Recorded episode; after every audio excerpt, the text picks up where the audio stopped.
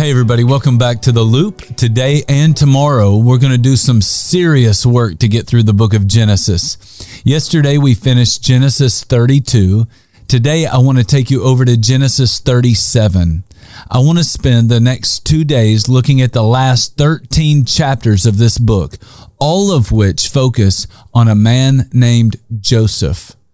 You may be familiar with Joseph and his famous or infamous coat of many colors. Joseph's life was pretty good early on. Israel, formerly known as Jacob, was his father, and Joseph was daddy's favorite child. All the brothers knew it, and they hated Joseph for it. In fact, they hated him so much that they sold him into slavery, and they told his dad that he had been killed by a wild animal. Joseph gets hauled off to Egypt. He's sold to a man named Potiphar. Then he becomes Potiphar's favorite. In fact, Potiphar says, I love you so much, you're in charge of my whole household.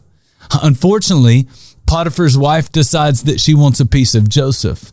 When Joseph refuses and he does the right thing, she accuses him of raping her. Because of that, Joseph gets thrown into prison right near Pharaoh's palace.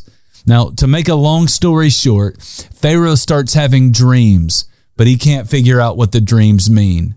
So someone tells Pharaoh, There's a guy in your prison. His name is Joseph, and he has the ability to interpret dreams.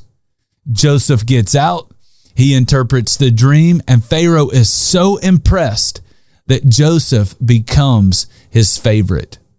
Joseph is actually put in charge of the entire kingdom. Now, I want to point something out to you.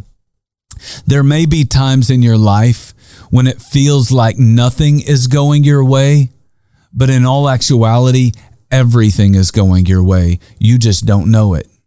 When Joseph was taken from his home, he was being taken one step closer to his destiny.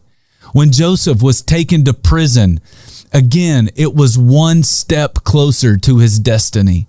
We need to remember that. Our lives will be full of all kinds of twists and turns. They don't always make sense to us, but they always make sense to God. In fact, at the end of it all, Joseph would see his brothers again. When they realized that the brother they sold into slavery was now the man in charge, they were terrified.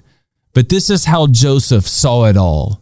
He said to them, What you intended for harm, God intended for good. He did not see himself as a victim. Instead, he saw himself as a chess piece that God was strategically moving to the right place at just the right time.